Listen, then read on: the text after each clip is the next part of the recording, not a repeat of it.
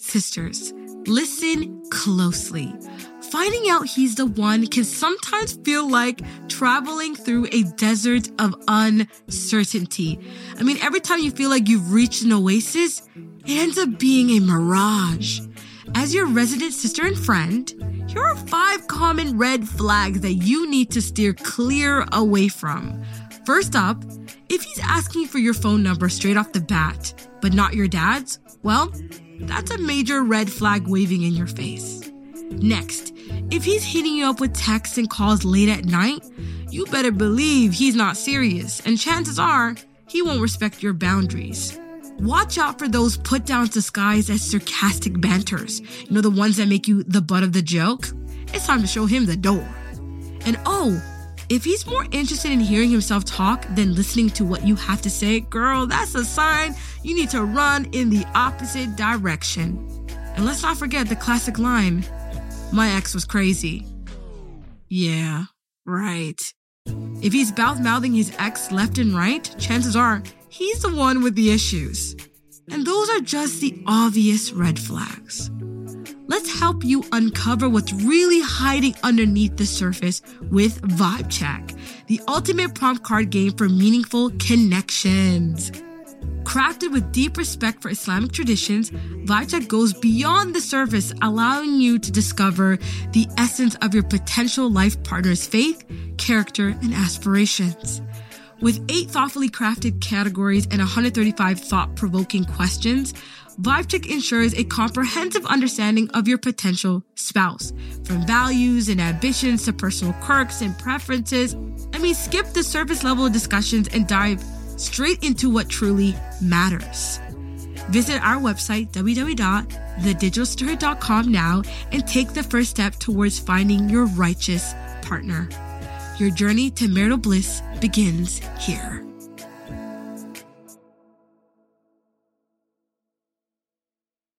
Assalamu alaikum wa rahmatullahi wa barakatuh. Sorry. Wa alaikum assalam wa rahmatullahi. I laugh only because this is live and we have brothers in the studio, and I'm dying because I can see your faces.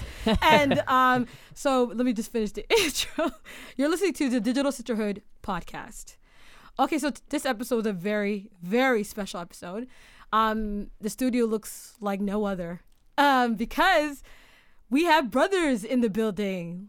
I'm so like flattered to be the first guys on this podcast. Yep. I swear I'm a huge fan. You should be very, very flattered because we're very intentional about when we wanted to have brothers, but obviously for this segment it's going to be discussional, and my listeners are probably wondering why am I letting brothers infiltrate Digital Sisterhood? How was this? What happened to it being a safe zone? Well, obviously we're not against brothers here. We love our brothers for the sake of Allah subhanahu wa ta'ala. But in this episode, we're actually exploring this conversation that requires both parties. Marriage. Ooh, I can see you sweating, AB. Are you ready, Nice? Are you ready? I see Nice getting nervous. Sudais looks very calm. He's like, I've been here before. Trust me. You know, you sound like you've been in the game for a minute. He has his hands together like, oh, it's nothing. You said marriage, and I feel like I got cold feet for some reason. Jonathan, put the AC down. So the sisters are probably wondering, like, why marriage? Okay, so plot twist, guys. I'm talking to my listeners here. We are launching a marriage questionnaire card game. Right. Digital Sisterhood is launching a card game. It's kind of like... We're not really strangers, but a bit more formatted, a bit more intentional, in the sense that it not only does it ask thought-provoking questions, but it also gets down to business. What are the questions that you need to have before getting married? Oftentimes, we find men and women in relationships for, you know, courting stages for a long time, and then finding out the girl or the guy is not interested in moving. And it's like, what were we doing here talking for 6 months? And I find a lot of youth fall into this trap because the vibes are vibing and you just don't want to kind of, you know, break, and then you feel uncomfortable. And then Generation Z in particular have a lot of anxiety, and so they don't ask questions that... Very non-confrontational. Yeah, they're not. And I think that it's a perfect way to make it more Islamic, because it is an Islamic game. It's no funny business. And it's also fun where it's not too... Like, let's think about it. If we talk about marriage, we all get scared. Yeah. Like, we're all bummy. We're all like, because we understand the expectations of marriage. And I think we also know it a little too much. I also honestly feel like you should be a little bit naive getting into it a little bit. Yeah, because once you set the expectations, you leave room for disappointment. So anyways, sisters and brothers who are listening, the card game is coming out very soon. I'll definitely let you know. Right now, it might be next week. It might be the week after. We'll definitely keep you guys posted. But the brothers can definitely see the card game. What do you guys think? You guys can see the box. It's colorful. I like it. Okay, so just to say, the card game is called, drum roll please, Vibe Check. Hey. You're probably thinking For the Sake of Allah or like Repeating Your Parents type of title. But the whole point of Vibe Check is that when you're courting somebody, essentially you're assessing their vibe. Mm-hmm. Do you guys have the same world views? Do you have the same life experiences? Do you see the world the same way? Do you practice your faith in a way that you both agree? You know? Mm. And so it's a fun play on word because everyone says, I'm just checking the vibe. I'm vibing. Sure. No, but the vibe is very important. Exactly. I mean, I would have called the created in Paris. That's just me. That's just me. Yeah, I mean, it's good for branding, but I was like, let me be a little bit more original. Oh, no, I love it. I feel like vibe should be more original. Yeah, and it doesn't sound so intimidating. Nice. Yeah. That was cute. Yeah. But, hey, man. Instagram bios say different. I swear to God. They do a lot. So the cool thing about the card game, it's set up in 8 categories. Social issues, icebreakers. Well, icebreakers first, social issues, intimacy, Islam, family, finance, and then final questions. Oh, and scenarios. We have scenarios. Ooh. Which is fun. It's really, really fun. And it just kind of assesses you guys' problem-solving skills, mm-hmm. which a lot of people lack. Yeah. A lot of people lacking. But this kind of gives you that, good beginning, good start. So I'm going to essentially play the card game with you guys. Normally, it would be between a brother and a sister who are getting to know each other from marriage, who've made their intentions, right? Abundantly clear, like very clear. Not like, ambiguous, but very clear. And you play the game knowing, like, okay, I'm playing this game because I'm intended to get to know you for marriage, and this is the best way to start. This is a good place to start. Mm-hmm. So hopefully the goal is to get everyone married. That's the goal. Of course. Now, TDS is aiming very, very high, but the goal is to get people married. And if you do through this card game, we expect compensation. No, I'm kidding. Tell a friend. Invite me to your wedding. Send some of that maha. You know what I'm saying? I feel like we worked really hard, and I think we're deserving to be at your wedding. Mm. But inshallah, I'm going to play the card game with you guys. Cool. Again, normally would have been with someone you're interested in, but we can have a discussion to show how these games are intentionally supposed to be played. Yeah, and I'm interested to see what you guys think. Because you guys are brothers, right? Yeah. Girls kind of assume you guys have this interesting... brains. You guys are like on a different super planet. Super complex. I honestly, sometimes you guys are simple, sometimes you're super complex, but aren't all humans, right? Yeah. So I don't want to make it a whole gender thing. We'll have that conversation. But don't say the same about girls. It's a fair and lovely world. It is. But you know what? We don't have to make it complicated because the card's here to make it simple. Mm-hmm. Okay, so cool. Before we start, I want introductions. I forgot we didn't even do that. Yes. Yeah. Okay, we did it. I just did this whole long segue, but I want to do introductions. Mm-hmm. I want your name.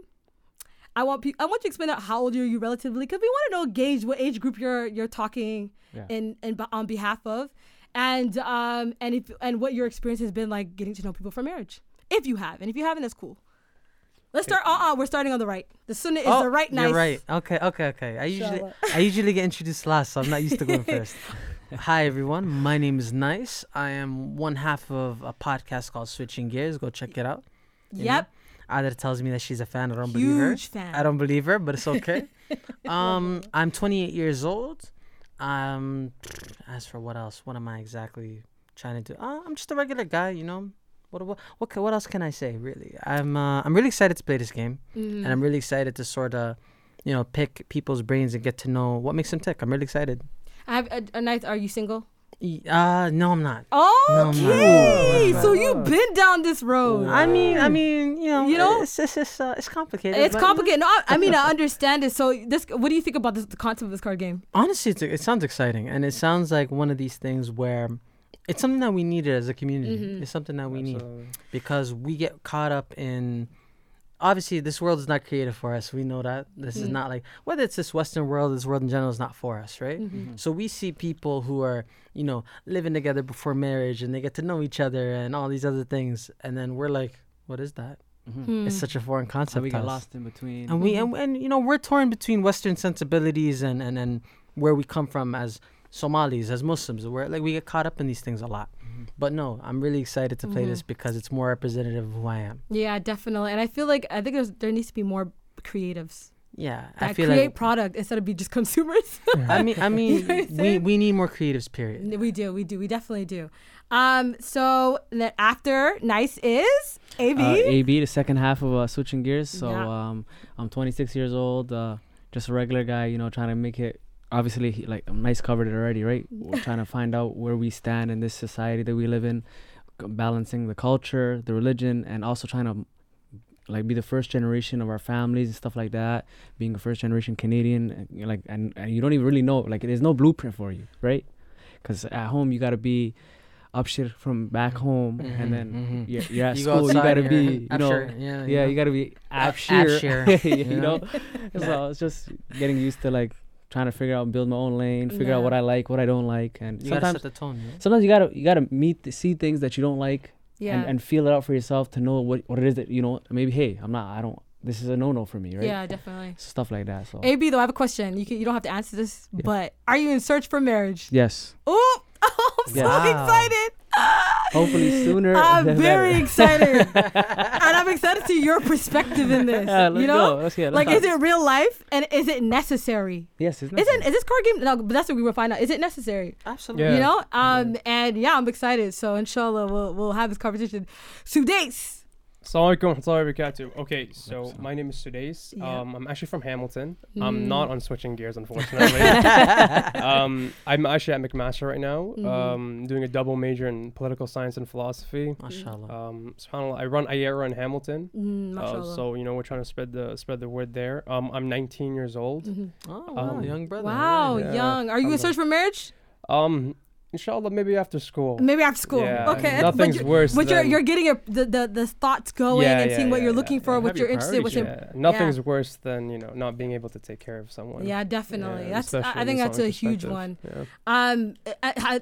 So I know Sudais is not looking, but has it been difficult for you, Nice and AB, to find your match? I'll go first. It's a trip, sort of like a roller coaster, right?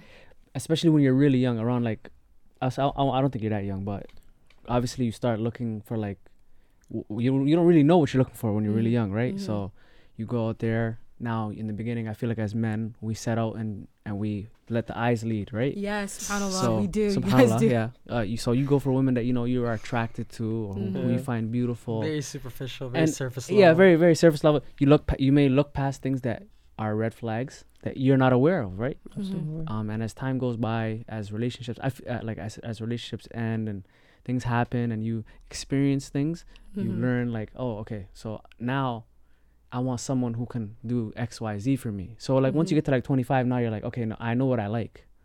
Now, in terms of searching for a life partner, there are things that obviously I'm not willing to compromise, right? Yeah, definitely. But I didn't know when I was 18 or 19 or even 21, right? So, yeah, it's complicated. Yeah, and I think everyone difficult. Feels that way. By the way, yeah, I think every single person says it's complicated. And relatively, it's hard on these. With that being said, I feel like everybody's on eggshells. Yes, and I don't know if that's a hot take or if that's. I feel like everybody's just kind of like, no one's trying to get hurt, or no one's trying to, you know, tell the person how they really feel about something that makes them uncomfortable. Especially being Muslims too. How do you approach someone? Yeah, because, you know, you have to go through their father, and then a lot of guys don't have what it takes or the courage to. As their fathers, I think it's a father thing, because you're not if you're not financially stable, whose dad are you trying to talk to? Exactly. Right? And then on top of that, like, what is it like getting a job and being successful, and the extravagance of a wedding and the expense of all of those things? It's just, marriage is really difficult in 2021. Yeah. It's a giant chore, is what it is. It's giant chore. That's so sad. No, but it is, and it's like, and AB already said, he touched upon it, but we live in such a society where, you know, a lot of people are very non-confrontational. People are not willing to address things as they happen, you know? They're willing to acquiesce to other people's needs just because they're not ready to have a tougher conversation.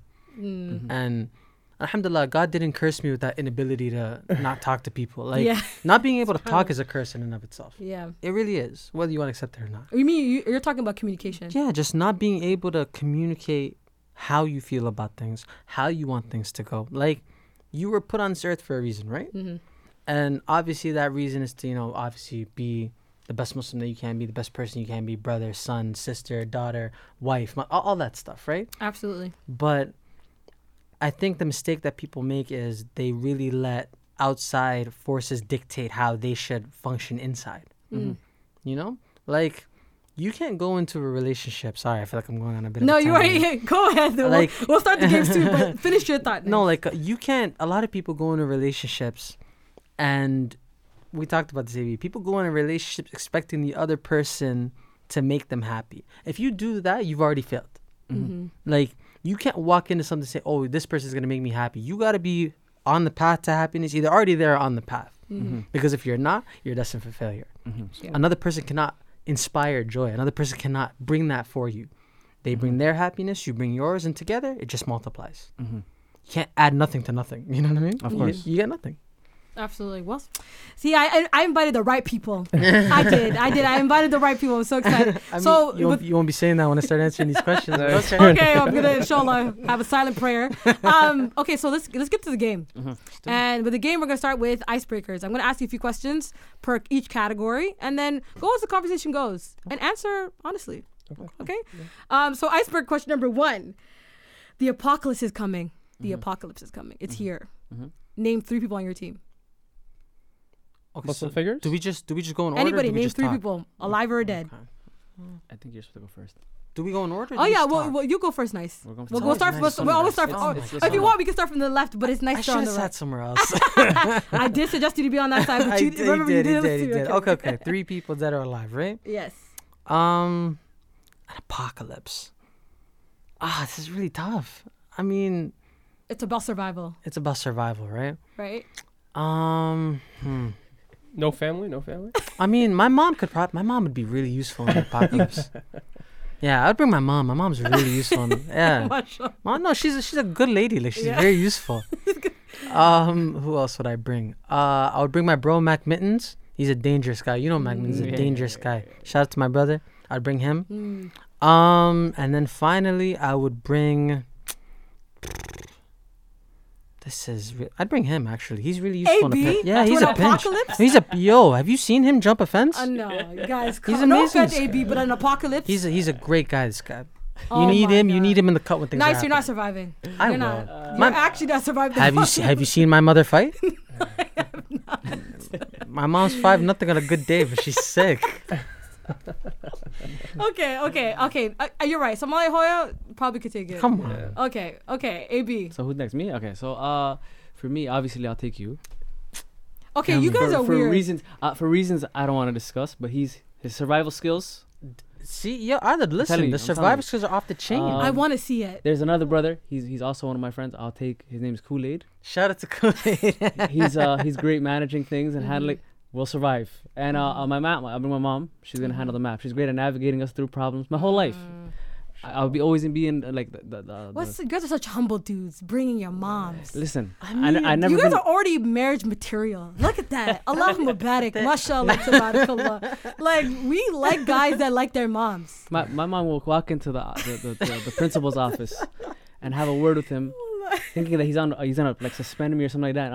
And she'll walk out the meeting and everything is just calm and I can go back to class and stuff like that. So she's a G. Mom's a hero. She's a G. Mashallah. Sudais, who are you bringing? Okay, so if I don't say my mom, I know I'm gonna get in trouble. So. Yeah, you better. We set the precedent. I'm gonna say my mom and then two people that are already dead that have had a huge influence on me. Malcolm X and Imam Ghazali. Yeah.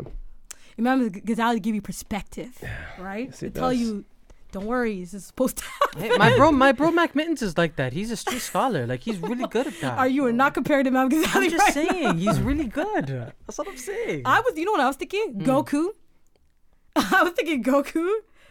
You guys are see, and they're mad. Why didn't anybody tell me you could say that? Because it was named three figures. I didn't say alive or dead. I didn't say admin. You didn't say fictional or non-fictional. That's too many words. It just said people or figures. I don't know. There are people technically, cartoon figure people. You know what? See, people like you're not in the right head frame. I was thinking apocalypse. Nothing about that is normal. So I'm not inviting normal people to my top names. Honestly, if I tell her, so now I feel like a loser because she brought Goku. I brought my mom. And I brought Mac Mittens. What am I going to do? And I brought my mom.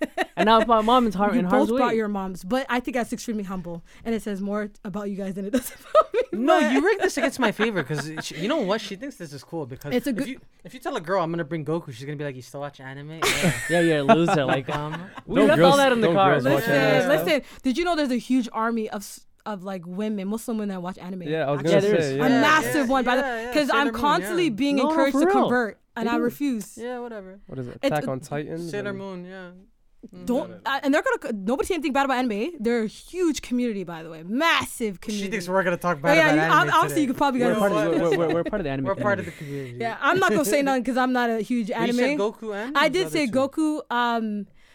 I would have done someone like Malcolm X because I feel like he's just that guy. So I'm gonna say Muhammad Ali because he can fight. I don't know. I like Malcolm X, but like in the apocalypse, he's not gonna tell you his speeches right now. You're right. Allah yarham. But guess what? He's liberating though. He's very. But I feel like you need that kind of encouragement. Yeah. Right. Muhammad Ali doesn't talk. He just fights. He just tells you 1-2 words. And so I probably do Muhammad Ali, Goku. I'm trying to think of somebody else. Give me a Marvel character. Iron Man. Gordon Ramsay. Gordon Ramsay. Gordon Ramsay. That's a good one. But you know what? Now you guys know to open your mind. Oh, I'm with it now. Now you're with it. Okay. So next icebreaker. What's a small act of kindness you received and never forgot? Wow. A small act of kindness that I received and I never forgot. You know, and this is so like pathetic if I think about it. It's just it's so like juvenile and childish, but like, you know, somebody poured me a bowl of cereal once without me having to ask for it. They made the milk just right. They didn't put the milk before the cereal. Wow. It was the right amount. Like, you know, if you put too much milk, it gets soggy. MashaAllah. You know? But it was something I never forgot because it really sat with me.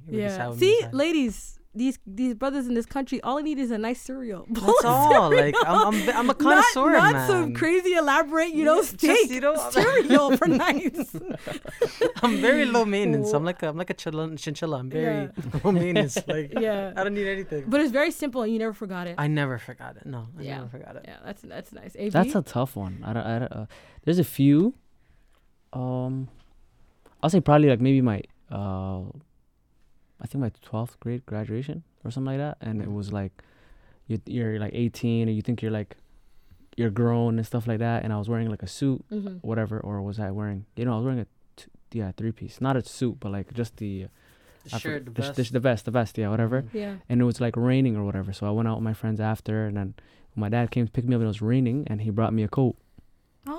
God. So that's probably and you never forgot that. And I never forgot it because it's just like in my head I'm like, well, why? Your dad wanted you to look swag. So nice. He didn't want you to. He didn't want me to, He didn't want you to crease the thing. I know. But he's big into like ironing your stuff and like the lint and stuff. But the fact that he thought about you. Yeah. When it was raining.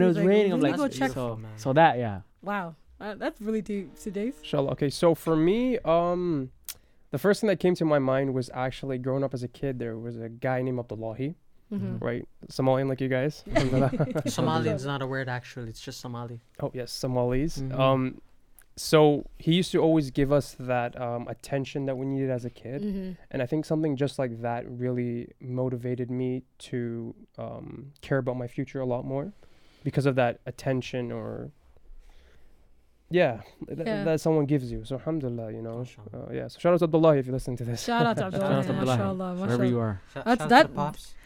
No, the thing about kindnesses is when it's genuine, you can't forget it. Mm-hmm. That's how beautiful it is. Yeah. Like, it's lasting. The one thing the Prophet was known for was his kindness. And his kindness transcends even past after he passed away. Mm-hmm. So and that's the kind of kindness we should all achieve. But so next question. Well, you're not gonna answer. Well, I think. Thanks for reminding me. Nice. I'm in Ryan Seacrest mode. And I forgot I have that. I think the kindest thing I've ever experienced was when I first started to like be more conscious of Allah Subhanahu wa Taala. And in the beginning of my journey, I didn't know too much, which is kind of embarrassing. I think some people might say it's embarrassing to say, coming from a Muslim household. But at the time, I really didn't know how many rakats were in Maghrib. And I remember when I wanted to pray, she could tell I was like afraid to ask. And she's like, I'm not going to judge you. Just whatever question you genuinely need to know in order to do what you want to do, just ask. And I did. And after that, I always asked her all the time. And nobody would even believe me today if I told you I didn't know how to pray at 19. Like, nobody would believe me. Yeah. They would tell you, Adar, you haven't practiced your whole life? No, I haven't. But it's because somebody was generous enough to give me their time. And that was kind of kindness that I never forgot because there was no judgment. Wow. So, Mashallah, and I always make dua for her. That's actually so beautiful. I know. I never forgot her. She was actually my aunt's housekeeper. Wow. Her name is Amina. She was from Ethiopia. Wow. And I wish if I could run into her one day, I would tell her, I'd be like, you know, you really did a number on me, you know, like, but you know, Allah knows and he'll reward her generously, inshallah. Okay, so tell me something unexpected that has changed about you in the last year. What has changed about you in the last year? I love how we're always starting with nice. Like, I love this. That's the summer, brother. We got to go from the right. I love it, nice. You always set the mood, though. You're a good person to start with. Okay. Something unexpected that's changed about me in the last year. I mean, okay, other than the haircut. Yeah, no. So nice you had long hair? I did, yeah. Wow. Other than that, you know? But I think I've noticed a lot of things change within my family dynamics. Mm-hmm. And I've noticed how I think... You know, families, they're an ever-changing organism. Like, mm-hmm. Families are literally like a human body. Like, it doesn't stay consistent, right? Mm-hmm. So, things change, things adapt, things, like, you know, like, nothing is ever consistent, right? Mm-hmm. So, alhamdulillah, you know, I have a good mother, I have good siblings, I have a good support system around me. And I've noticed that I've had to sort of be more involved directly with the family. Sort of, like, you know, mitigate issues as they come and... Mm-hmm. and be more of a, you know, figure it out. I'm the youngest in my family, you know? Mm. I'm the youngest in my house. So for me to sort of step up into more of a role where, you know, people come to me for counsel, people come to me for advice, people come to me for a bunch of different things. And it's nice because it's a role that you're not necessarily ready for. Like, nobody says, oh, I want to be, like, you know, the patriarch of this family. I mean, we don't like patriarchy, of course, you know. Not on the Digital Sisterhood. We don't like patriarchy. Mm-hmm. But, you know, so nobody says I want to be the figurehead of, you know, what's happening in my family. But, you know, it's a role that, inshallah, one day I want to be capable for. Because, you know, I want to be the reason we set the tone moving forward. Like, one thing I want to consistently do, whether it's with my family, whether it's with my friends, whether it's in any circle that I'm in, I want to consistently set the tone. And I want to consistently let people know that, you know, other than, you know, being a follower of Islam, I don't follow. I'd rather set the tone and lead than follow other people. Mm-hmm. So that's something I've really noticed coming into myself over the last year or so. And honestly, it's cool, man. It's kind of liberating in and of itself, right? No, but that is. Like, it never occurs to you how little... Like, how much these little changes can affect you. It's like a snowball thing. It rolls down a mountain. It's like an avalanche, you know? Mm-hmm.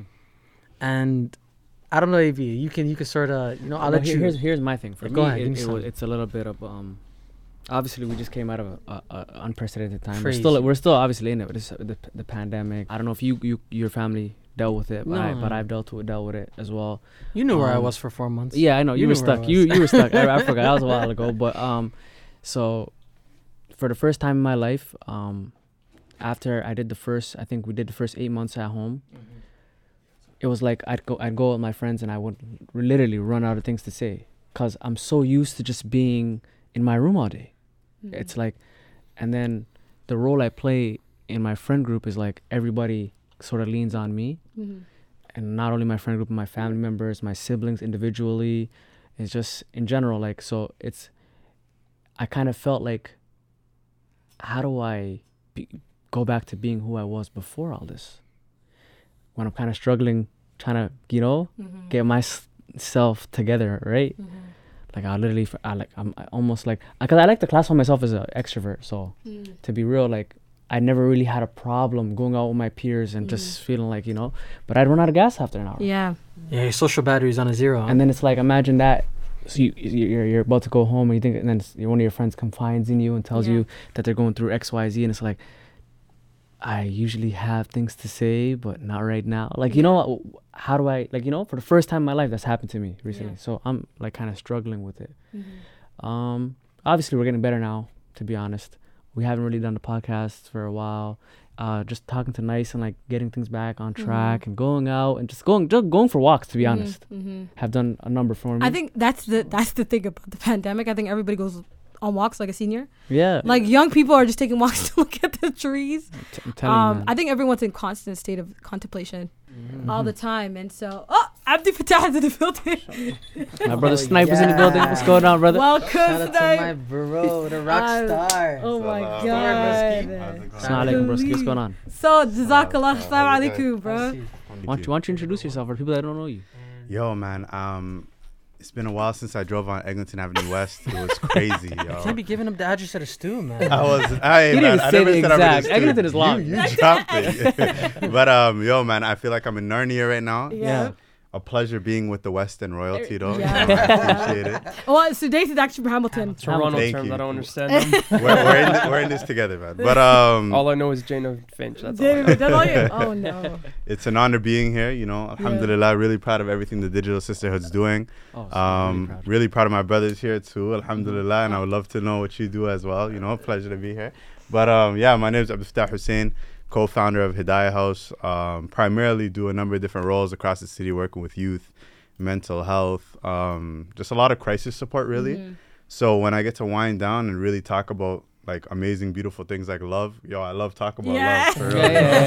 I'm here. I'm locked in. So when you're thinking about attachment styles, I just think of I didn't even know what that was. I'd be plugging them in, like just sliding them in, you know. I never knew about anxious attachment styles until I met you. I never heard that in my life, mm-hmm. and then I started to realize, you're gonna learn today. You're gonna learn today. So just to keep you up to speed, we're playing the card game by Vibe Check. Okay. Vibe Check. And so it's obviously a marriage questionnaire game where couples will get to know each other for marriage to play.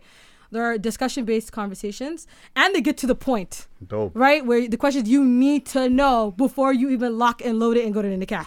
So it's kind of all-inclusive. It's fun. It's interesting. It's thought-provoking. And it's intentional.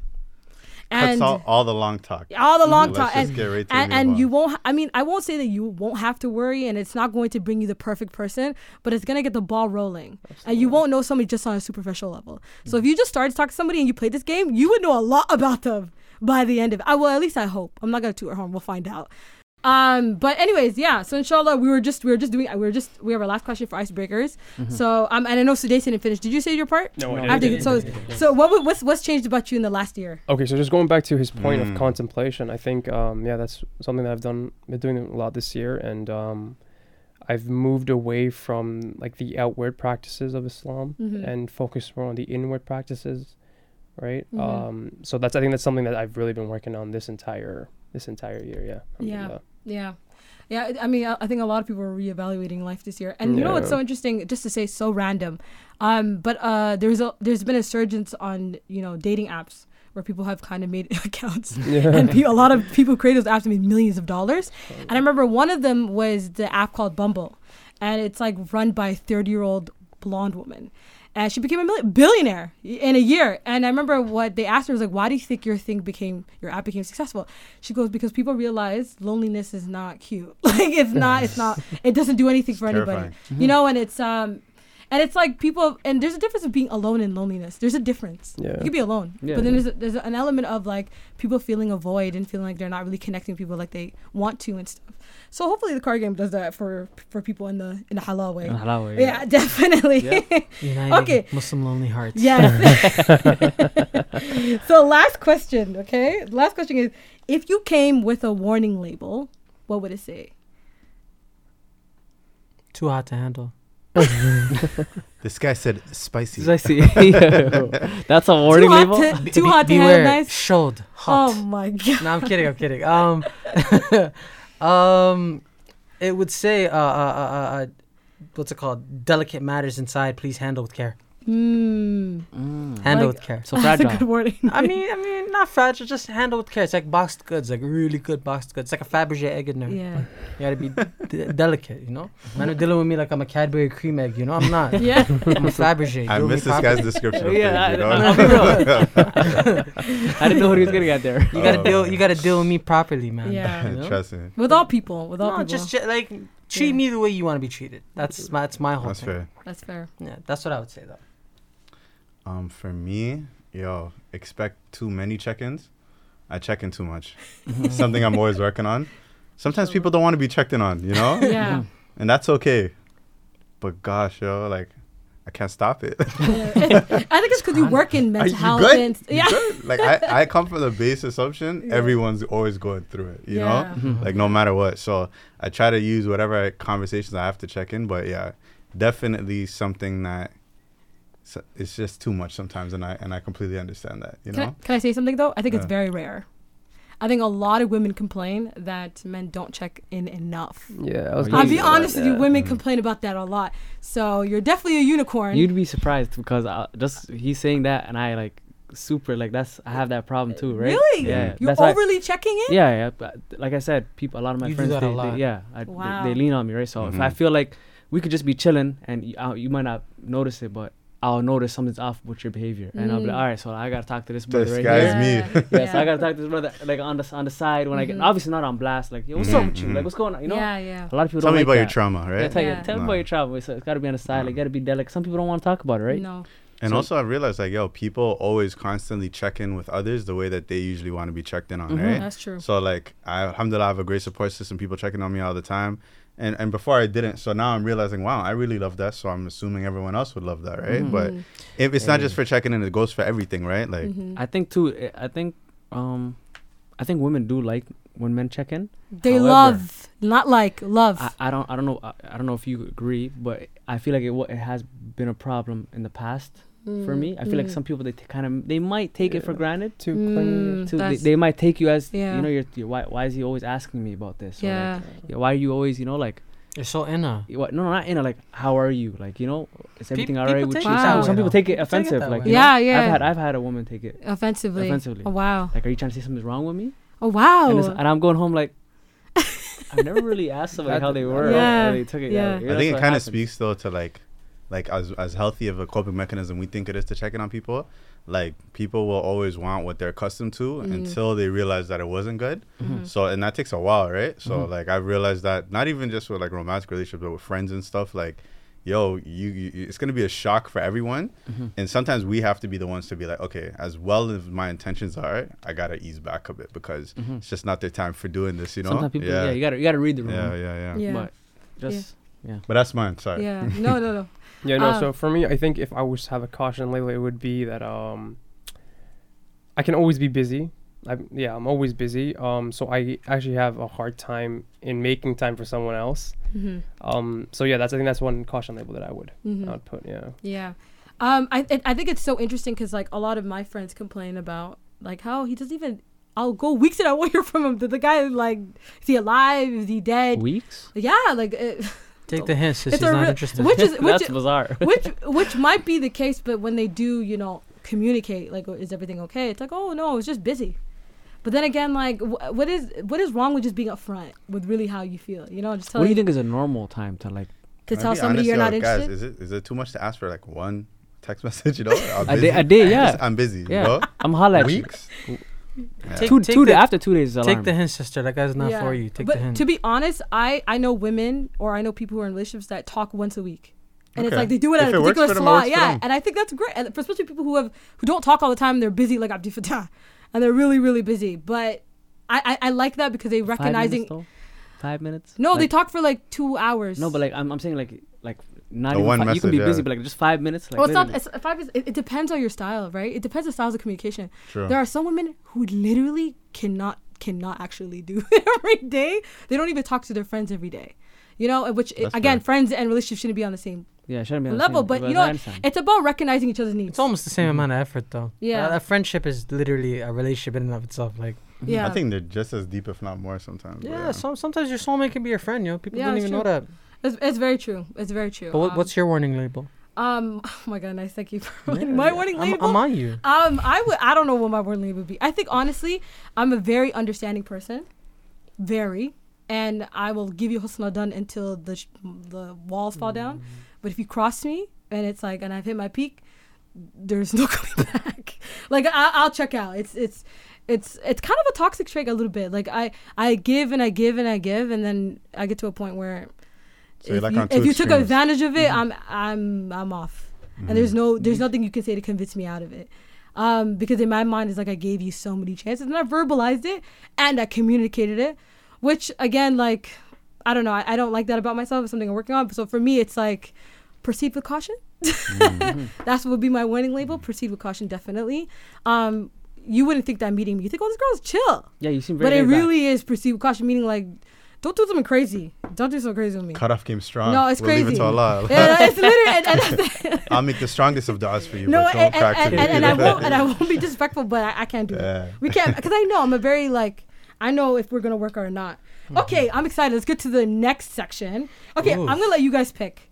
Would you want to go into intimacy, scenarios, finance? Okay, family. Let's do finance. Yeah, social do issues. Finance, yeah. You know, okay, I don't know finance, bro. You know finance. Actually, is very, what were the last two? We cut you out. Social issues, and I think I said family, social issues, intimacy, icebreakers, and yeah, finance. I think it's for men's like dignity. I'm not financially literate. I'm gonna be with you guys. It's very straight. Like it's discussion based, but we need to know about the money. Yeah. Mm-hmm. And facts. And a lot of people they don't talk enough about money. Yeah. Because it's uncomfortable. Exactly. Right? It's very uncomfortable. But it's necessary. I'm broke. I know.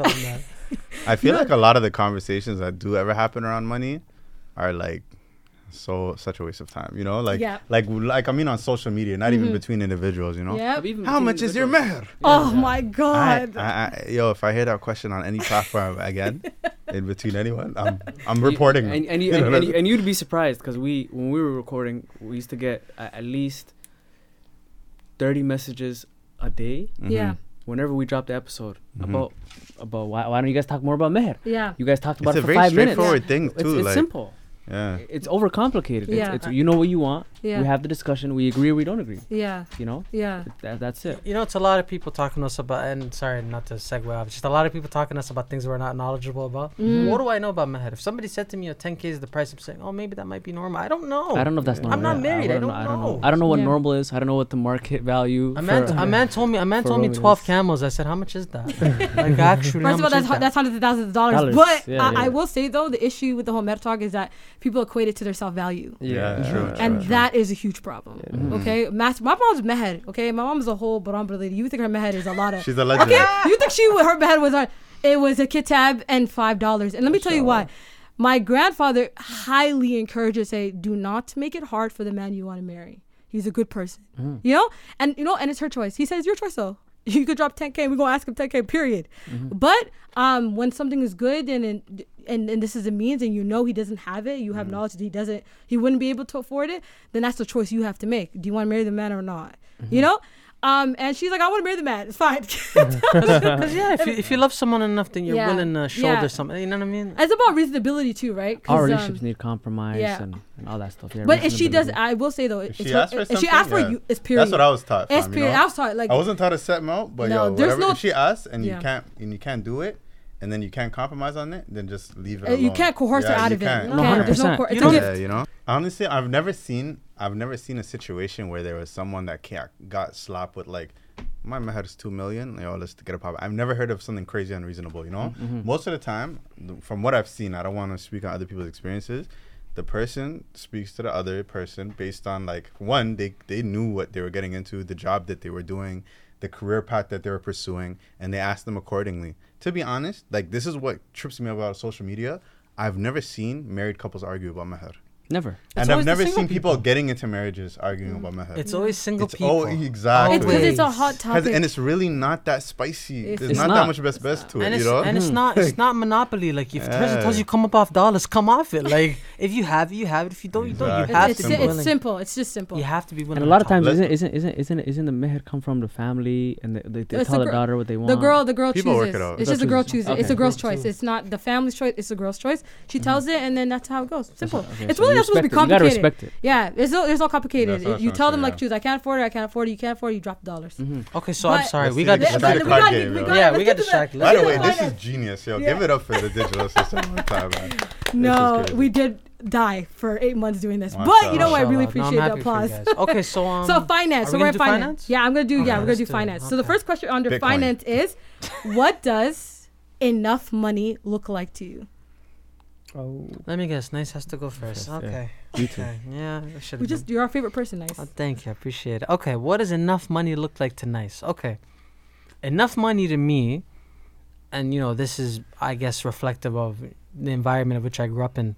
I think enough money is knowing that we have a good savings account where, God forbid, you lose a job, I lose a job, where, you know, we're not begging and pushing on the street, right? Mm-hmm. I think enough money is us being able to have 2 vehicles, right? Mm-hmm. I think that's enough money. You being able to handle 2 vehicles.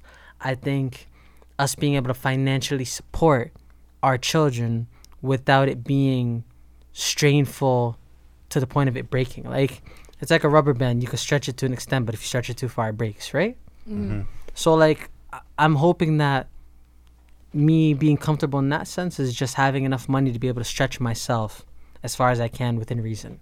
I feel like I walked around that a lot, but just enough to make my life comfortable, just in the sense where I have cars that I can get to where I need to go. I can feed my children without having to go digging in my pocket and be like, oh my God.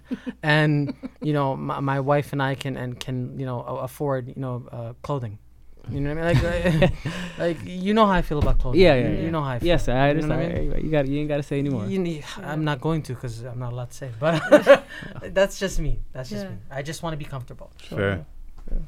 Yeah, I would say the same, you know, just trying to meet the minimum requirements of living a happy life, you know?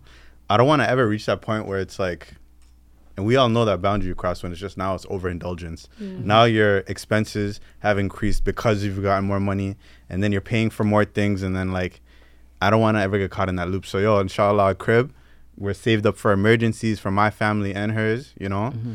I don't know if everyone thinks like this, but, like, I'm constantly thinking about, like, do we have enough for funerals, you know? Mm-hmm. Like, that's a big thing for, like, everyone, you know, inshallah. Mm-hmm. Or, like, at least to be able to support that. And also to support, like, new births, you know what I mean? Yeah. A new life. The unexpected things in life, wallahi. New births. Yeah, but there has to be a consistent stream of income. Like, that's the biggest thing, you know? Because, like, I know everyone, like, this dunya isn't made for everyone to, like, and this is a sad reality, for everyone to, like, live their dream work life and, like, you know, constantly work a career. And it's something we should all strive to, even if it doesn't work out. But I'm talking about just the consistency of things. Like, I have to have something locked in where, like, at least I know if this doesn't work out, then I can do this. And if I get fired here, I can go over there, you know. But it's a consistency. I think that's the key for me right now. For sure. So for me, it's I like to take care of the people that I love. So for me, it's a little bit, it's close, but I want to be the one to make my family comfortable. So that means, like, I want to come into the situation knowing that whether my wife has a job or not, I'm taking care of everything, and that she has her thing and she does her thing, and we have, like, obviously we're covered, but I want to be the guy to cover all of that stuff, like have the car, inshallah. All that stuff, inshallah, all that stuff in place so that she doesn't really have any pressure, and she can, like, raise our kids the way I want. Like, obviously we want to raise them together and do all those things. So I just want to be the guy to cover all that. So that's comfortable for me.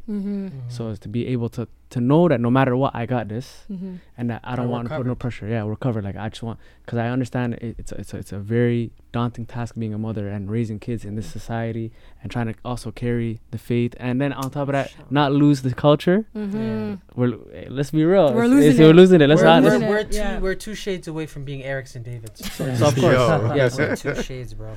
So that's it for me. It's just shout like moms, I want to be able to hold it down before I sign up and go to a family and say, I want your daughter, and then I can't hold it down, and then, you know, you know? Yeah. Which is I don't want to embarrass myself. Well, what does Abdifatah mean? Just in case for my listeners or what Somali. It's super embarrassing, yo. That's a translation for that's crazy. That's super embarrassing, yo. Oh, that's an idiot. That's what it is. Yeah. No, I'm just laughing because you're like, yo, I gotta take her out. You know, I gotta take her from her house, but I'm gonna go take her to Goody Donuts. That's crazy. I have to have everything handled before I do that. You know, nothing wrong with that though. Yeah. Can we just there's nothing wrong with that. No, but do you want to tell our non-English speaker what Dolid means? So Goody Dolid's government housing. You don't want to take a girl out of her father's house into a government housing. Her father lives in government housing too, so we don't care. We don't care. But they struggle though. You can't. Oh, you said I have no right. Nice, nice. Okay, there is no right there. I have no right. I'll be honest with you. We're trying to level up. That's true. We're not trying to say if. Why? Why would you take her out? That's how to put a couple. Excuse me for loving the trenches. I'm sorry. Excuse me.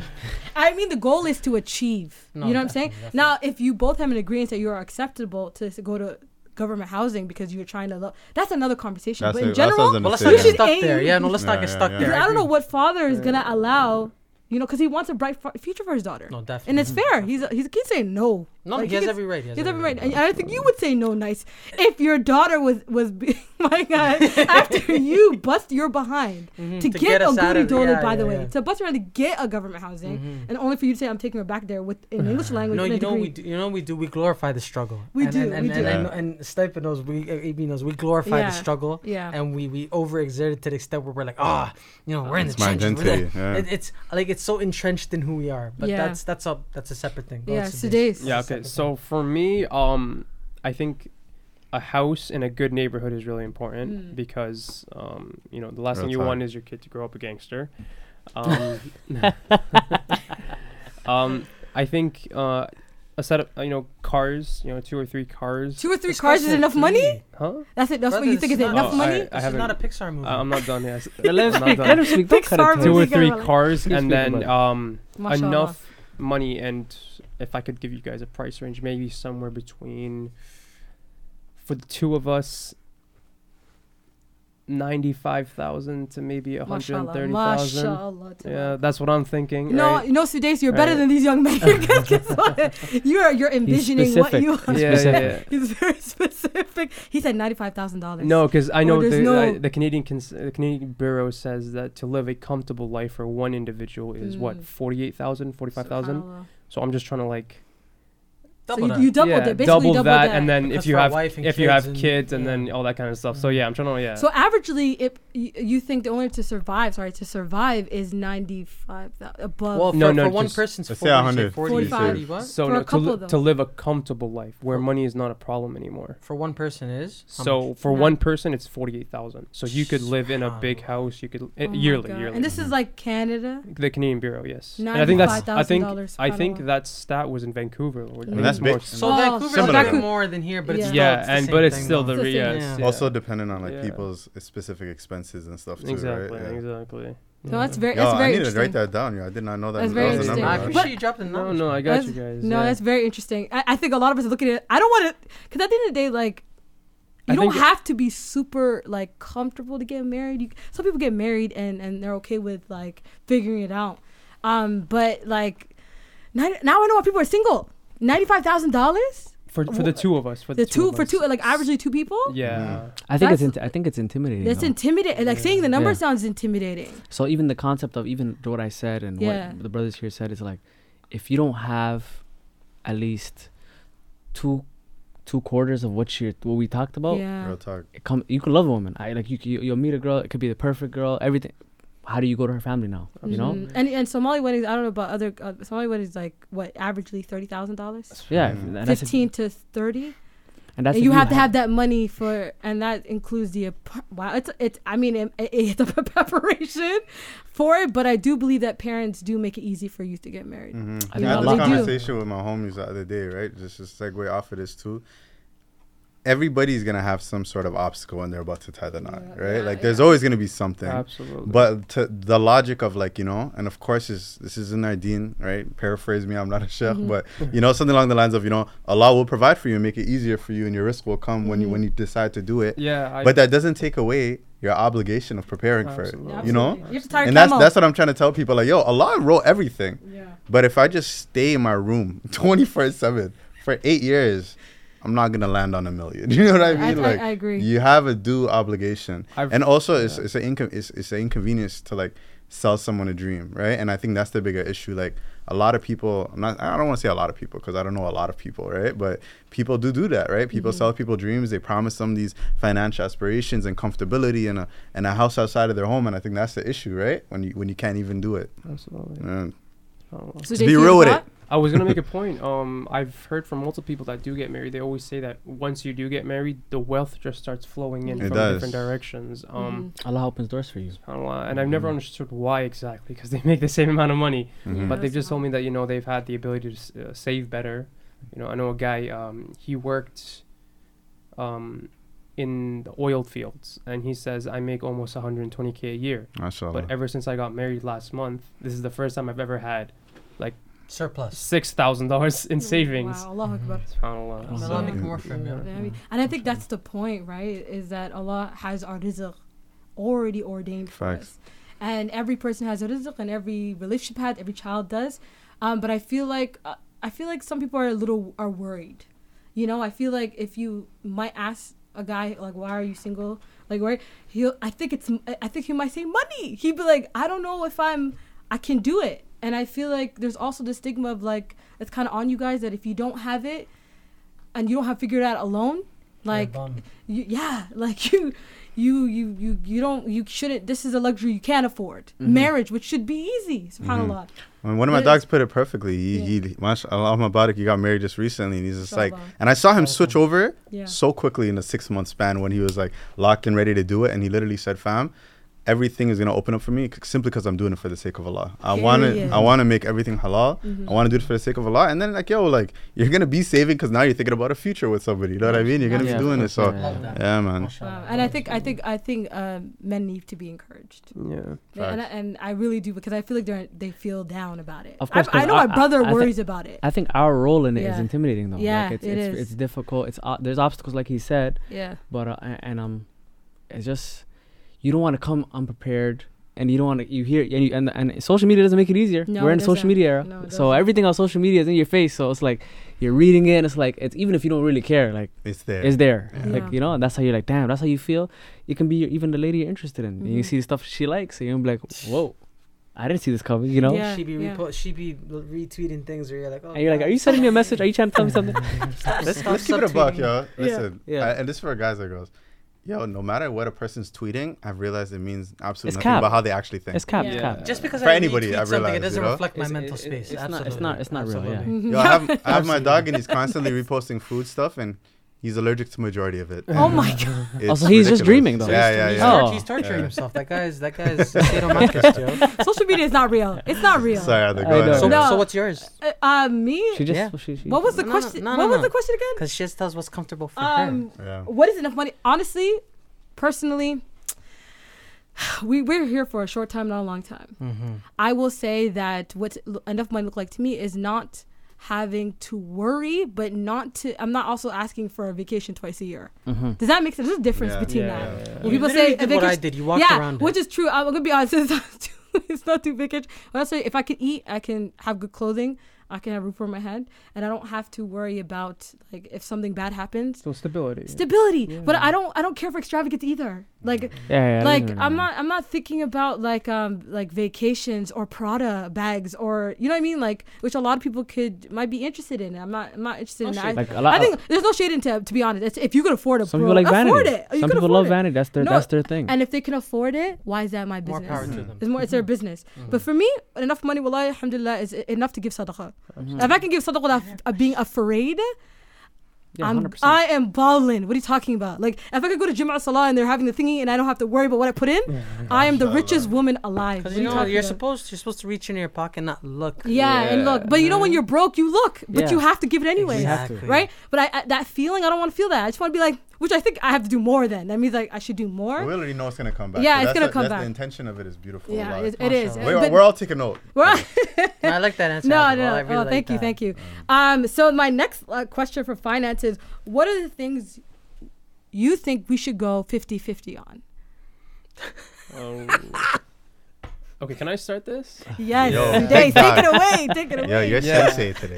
Yes, he is. So I'm excited to hear these answers. Get in front of the fire for us, sir. Okay, so for me, I would love to pay for everything. However, the world we live in and where we live in, I don't think we can. Like, a man can't pay for every single thing. It's impossible. Rent here, I think, for a little apartment is what, $2,000, if I'm not mistaken. $2,500 actually. Right? If you're lucky. Yeah. If you're lucky. Yeah. So I live in a house and that's $2,500. So, you know, you're gonna have to go 50-50 with almost everything. Like, maybe you might cover the groceries or you might cover the insurance. I think insurance here is what $400 too, right? Mm-hmm. It's difficult, especially for middle class men that make, I don't know, on a good person makes almost like $3,000 or $4,000 a month, right? But I think for most we're making maybe $2,000, you know, after university and that kind of stuff, and that's where we want to get married. It's prime time when we want to get married. So I think until the man is stable and has a good job and makes a good salary, I think they're gonna have to go 50-50. not because the guy doesn't want to pay for her bills, but because he just can't. Mm-hmm. No, it's valid. Thank you for taking that bullet for us. Is that how you feel, AB? I feel like I agree. Yeah. Or you can get a girl from back home, and you know. No. They're just as expensive. No. All women deserve. You try to find a shortcut. That's what you try to do. You try to find a shortcut. Yes, which is a massive problem, by the way, because women everywhere deserve to be provided for on same standard. Yeah. You know, back home and here. Yep. But what do you think? He's right. A lot of people think like that. No, of course. Even our old parents, they'll say, "Oh, it's just," and I look at them like, no, "We don't want to do that. We don't want to do that."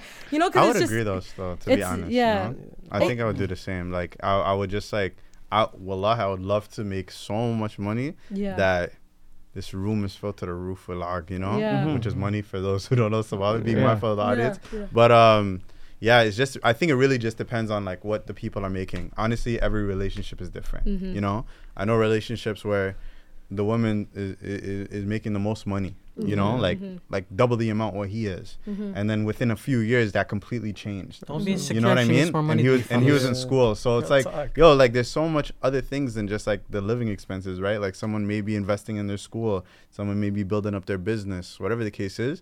It's all about that communication. You guys have to be a team, you know, like whatever works out, works out. And if you have your set boundaries and you say to yourself, you know, like before you even have met the person, I think that's what my kind of issue was. Like before people even meet other people, like not even just single, like they are not even interested in anyone, you know, and they're already like, wallahi, I'll never pay a dollar for the rest of my life, you know? Mm-hmm. And it's just like, yo, you don't even know what Allah might throw at you. You know what I'm saying? Yeah. He might throw you a person that you love so much who doesn't have a penny to their name, right? Yeah. So for me, I also agree with both what my brother said, but the only thing that's a no-no for me is I feel like I, as a man, probably because my dad did, the toxic masculinity. I gotta pay the rent. Yeah. Like the rent and the car. Yeah. No compromise. I'll cover that. Yeah. I guess groceries. Maybe, but like even that, like I want to cover at least like 8. Like I want my wife to like focus on doing whatever it is that she does, whether she has a job, whether she stays home, takes care of my family, whatever it is that she does and that she comes into the situation, has her mind set out to, and we agree on. Mm-hmm. I want to cover that, but obviously like, maybe like the small miscellaneous, the internet, the maybe the insurance, no, I agree with the groceries, like those small things. You said utilities, right? Yeah, the utilities. Mm-hmm. But that sounds like a landlord agreement. All of that, like, you know, all of that. Yeah, you did it. Okay, perfect. So we did finances. So now we're gonna go into social issues. Okay. This is where it gets a little heated. But let's get into intimacy. Yeah. Actually. Oh, you want to do intimacy? Yeah. Okay, let's jump into intimacy. I love that. That's what the girls want to hear. Don't hate on his drip. Yo, I'm not talking about no intimacy. I'm not a lover man, bro. Don't do that. Yo, guys, disclaimer: this is the biggest lover man I've ever. This guy, right? Nice, right? Full of love. I feel it. What parts, okay, and this is a question for intimacy, what parts of you do you want to be acknowledged by your partner? I think I gotta walk out. You want to talk first? You want me to talk? What parts of you do you want to be acknowledged by your partner? Do I want to be acknowledged? I don't think I understand the question now. Yeah, I don't think I understand. Let me try to paraphrase. No. Just so I can see if I understand. Yeah, okay. Right? I don't think it's just physical parts she's talking about. You know what I mean? What part of yourself, your identity, what you love about yourself, do you want to be recognized by your partner? Thank you, thank you, Snipa. I should love say that. Love that. So you guys want me to begin? Yeah. Go ahead. So for me, again, wallahi, there's one thing I think every man wants. So I'm going to speak for each and every single one of you. I think it's that respect that a man deserves, right? That, you know, the woman shouldn't like talk up to him and like try to argue with him every single time. And actually show that respect that's necessary. That's one thing that I want a girl to acknowledge, to give me the respect I deserve. Mm. Yeah, but of course it's a two-way street, right? Okay. Mm-hmm. Okay. Yeah. Go ahead, AB. Hey, man. That's a tough question. To be honest, I don't know, man. Maybe notice how much I'm willing to, cause I compromise. You know, I'm the oldest of all my siblings.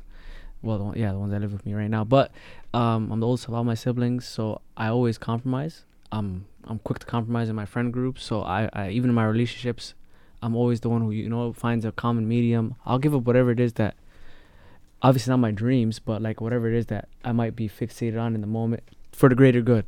So I hope she understands, you know, like hey man, I'm compromising this, like, do you like just acknowledge it? Basically, not really. She understands that you're willing to go the extra mile, basically. Yeah. To make everybody comfortable. Mm-hmm. So by doing so, don't like try to like, you know, take more than I'm giving you, you know, mm-hmm. or like take advantage of that. Don't take that for granted. Yeah. Definitely. So obviously acknowledge that. Yeah. I see that. I know that about you, bro. Yeah, I know that about you. That's a fact, man. I would say like I would want the person to at least not recognize or admire or anything, but I just want them to at least recognize my obligation to my family and my larger community. Absolutely. I won't be able, like, I've seen these things on TLC. I watch TLC sometimes. Hey, not terrified. Okay. No, but like, you know, real life too. No, real talk. Like people that give you ultimatums and like, you know, like, why are you checking in on your fams that often? You know, like, why are you involved and still helping out in certain places? And it's like, this is literally part of my identity. This is like one of the very few things that I can't compromise on, you know? Coming from the South Asian community, what happens is you'll have the girl, like the wife of the man, always try to take him away from the mom. Like, you know, don't show your mom that much attention. Don't give her that much money. Don't place your emphasis on her, but rather place it on me. And that's really common in the South Asian community. Have you seen that happen often? Yeah, so I'm from Pakistan, and yeah, it does happen. Pakistan, Vindarabad. Karachi? No, Texala. Okay. Yeah. No, because like for me, like I haven't really known anyone who's been in that situation, right? That's pretty. But it's alarming. Like something that I would be terrified to be in. Yeah. It's not even something we face in our communities. Like I've never. I don't think it doesn't happen in our community. We don't really see it. Probably don't talk about it. Or probably don't talk about it. Yeah, I've never seen that. No, I'm saying it doesn't really happen with us. Like it's not a really prevalent issue with us. Like it's not like out there that people common knowledge, you know. Mm-hmm. But sorry, go ahead, bro. No. That's it. Yeah. What's something you want recognized? Okay, so it's my brother Nice. It's my turn. Okay. Yes, hi guys, I'm Nice. He's a nice guy. I'm super nice. Yeah, I smile all the time. What's something that I want somebody to recognize in me? I would want them to understand, and again, like Sniper said, not admire, not whatever. Just I want you to understand that I was a person before I met you. I was an entire human being with my own experiences, with my own life and my own, and like my whole vibe before you came. That dictates who I am more than your influence and your, you know, being around me. You know what I mean? Mm-hmm. Like your presence and your doesn't have it will, especially if we get married down the road. But I mean, right now I am who I am because of the things that I've seen, and. I'm not as compromising as AB, and I'm not as you know as you know involved as my bro Sniper is. Like I'm not. That's not me. I don't pretend to be those things. And one thing I would hope for is people to understand I'll never pretend to be somebody I'm not. I'd rather you dislike me for who I am than like me for someone I'm not. Wow. And Nice is dropping the heat today. Continue, brother. And no lie, like I'm always, and AB knows this about me, especially like I'm ready. I'm always ready to take the harder way. I'm ready to take the way that people don't take, and I'm ready to take and voice the opinions that other people don't want to take. Because it's just who I am. I'm not a contrarian by any, you know what I mean, measure, but I just don't always agree, and I'll state it, and I'll show you why I don't agree. You don't have to agree with me. I'm not agreeing with you. I don't expect that. So I would want the sister that I'm talking to understand I am Nice. Yeah. So you want her to recognize your individuality. I'm very big on that. And understand that. That's actually really important. Yeah. I think a lot of people actually argue with that because like I think a lot of people expect people to change. But you do have to change in an extent. To a certain extent, but to who the essence of who you are. You can't change to be the person that they want. Exactly. You just have to be the person that they want. Yeah. And my thing is, and it'll always be, this is the point, whether I am, you know, a student, whether I'm, you know, a podcaster, whether I'm, you know, this, that, and the third, all of those things can change. The one thing that's not going to change about Nice is that he's a work in progress. Sure. And we all are, honestly. And I think that's what's important is to recognize that we all are all a work in progress. I'm so proud of you. That's deep. Listen, man, they don't let me sing on intros anymore, so I have to be more, you know, I have to be more thoughtful and thought provoking. No, I love that. But Sniper, what part of you? Did you say the same? Yeah. I keep running around. Yeah, I think that honestly, and it's not as deep as you guys are. So I think the part about me that I want to be acknowledged the most is my humor. I want somebody to think I'm funny. No, you are funny. You know what I mean? Like, I want to, because I know it's so simple. I think you're funny. I think it's simple. And the reason why that is that when you think I'm funny, I think you can recognize that, like, I run on my own, like, you know, my own thing. Your and own I think, your own rhythm. And I think it has a lot to do with individuality. You're right. I think with you, I agree with that part. I think I want to be recognized for individuality. And that when you recognize somebody for individuality, you know I can't be replaced. And if you know I can't be replaced, then you're going to appreciate me more. Mm-hmm. Somebody played Beyonce Irreplaceable. And I honestly think, because I'm finding this mentality of that a lot of our youth have is, I can find something better. Yeah. And I think that's holding us back. That disposability is Wallahi. Lethal. It's so toxic. Mm-hmm. And everyone is always can't like, there might be something better. This might be a better guy and better girl. We talked about it earlier, right? It's not just Gen Zers. Even millennials, we have that problem where it's literally like it's a combination of being non-confrontational and always thinking grass is greener, right? Yeah. Mm-hmm. That's just your nuffs talking though, right? Because like that's like everybody has that. I don't even think that's exclusive to just our generation of younger people. But I think that's just a nuffs thing. Like that's like a soul thing. Mm-hmm. You know Absolutely. What I mean? Like the grass in your mind and in your soul is always greener than what it actually is. Mm-hmm. Yeah, to be honest, fam, that's if I'm gonna be very honest and vulnerable here. Please do, brother. On the podcast. Please. Yeah, that was one of my biggest vices in friendships. You know what I mean? In relationships with family even. Mm-hmm. If you rub me the wrong way, cutoff game so strong. These scissors are so sharp. Yeah. You know? Like my one homie described it as like I'm having janazas for people in my head when they're still alive, you know? It's crazy, bro. But I realized, yo, fam, like a lot of those things you could have had a conversation about. Mm-hmm. You know what I mean? Mm-hmm. You could have addressed it. And then the real deep rooting issue is like it's a fear of like confronting somebody and then angering yourself even more. Okay, so do you feel like that was your toxic? Oh, 100%. Bro, I don't like confrontation. Neither do you know what I mean? Because when I get there, but confrontation for me, confrontation is not an argument. Conversation is not a debate. I love that, right? If you're yelling at me or you disrespect me, I don't want to get to that place, you know? And I barely ever have. So that ultimate fear of that has pushed me away from ever even like even encroaching on that territory, you know? But then I realized, and I had to make peace with people on this, wallahi. I've had to call up people and check out on them because I'm like, I know it's been 4 years, but like, maybe what you did wasn't worthy of me just like cutting you off forever. You know what I'm saying? Generally, forgive me for the sake of Allah. If anyone else does hear me, may Allah forgive me for the sake of Allah. But yeah, fam, it's a big thing. And it comes for a lot of different people, especially in relationships, I've realized, you know? Like I have people that call me on certain support lines and crisis lines, you know?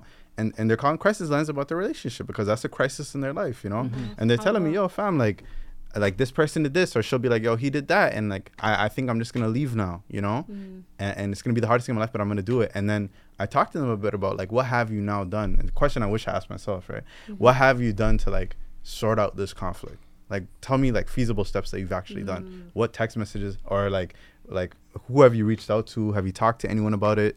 And a lot of the times the biggest factor, and this is what I wanted to loop back into, is that we ask advice from people that, you know, have left toxic relationships, that dumb themselves aren't in a position of compromise with others, that see themselves in you, right? So the advice that they'll give you is the advice that they want for themselves. So they'll be like, bun them. You deserve better than that. Get out of here. And a lot of the times that's real advice, right? Like if it's listen, if anyone's listening, if you're in a dangerous situation, it's time to go. Emotionally, physically, whatever the case is, get out of there, right? Absolutely. But there's a lot of gray area, right? That are not in those categories. And it's like some of those things perhaps you can work on, you know? And for me, I feel like I agree with him in the aspect of, for me, like the reason I'm non-confrontational is I love the vibe. Like it's crazy that we're doing that. It's like these guys, all my friends know. It's like if the vibe's not blessed, I'm probably gonna like I'm just gonna rub. I'm gonna get uncomfortable. It makes my skin crawl. Gotta bless. I'm such a nice guy that I'm always trying to make sure everybody's blessed. That's why I'm checking in on people. I'm trying to make sure this. Are you good? All right, you're good. Like this. All right, so everybody's good. So the vibe's gonna be good. Like if something throws off the vibe for me, I'm extremely uncomfortable. I have a great way of hiding it, but like that's why it's like I'd rather not even like if especially if I had a love for you, like if I dated you, if we were friends. I had that problem too. Married. Nice. I have never been married. But obviously, if you were married. So for me, it became a serious problem. Yeah. Knowing that I compromise, knowing that I'm so inclusive and I'm a nice guy, people sometimes take advantage of you. You learn more about yourself as you're growing. But I developed that toxic trait as well, where instead of having conversations or being confrontational about how I feel about certain things, I'm like, you know what? this is gonna rub me the wrong way. It's ruining my vibe right now. Let me just, you know, snip, go heal, figure it out. It's a lot easier. So avoid it. Yeah, and I was using it as a coping mechanism, just like, yo, let me just, this is easier. Like it makes me feel like I did something. We're really like, I'm compartmentalizing how I really felt, and I may be carrying it. Maybe it's me. It almost feels like we have power over that situation. Yeah, now, right? Now you cut it. You're like, I dealt with it. I got it back now. Like, you know, but now you're calling me, but it's not north. Yeah, I know. Yeah. But I have a question, AB. Just to jump on that, like, how are you going to be more mindful of that if you were to get married? Because in a marriage, you can't snipe. You can't cut. You can't cut. You know, you're stuck with that person. Because I feel like I have. So you feel like you have to express that you had that issue. I had to work on it not only with my friends, with everybody who. I had to make a list. It's crazy. Wow. Of people that I because I'm such a nice guy. I'm like, yo, maybe I'm overextending my love for people. Maybe I'm not the problem. Maybe I'm not too nice. I made a list, and I wrote down people that, you know, obviously family aside, like my who I love, who I'm gonna give myself to, like, unequivocally. And I don't feel like I have to. And it's crazy that I actually had to write their names down. I'm like, you know what? Outside of this, I love that. I'm probably not gonna overextend myself anymore. Yeah, you know. And maybe then I won't be disappointed.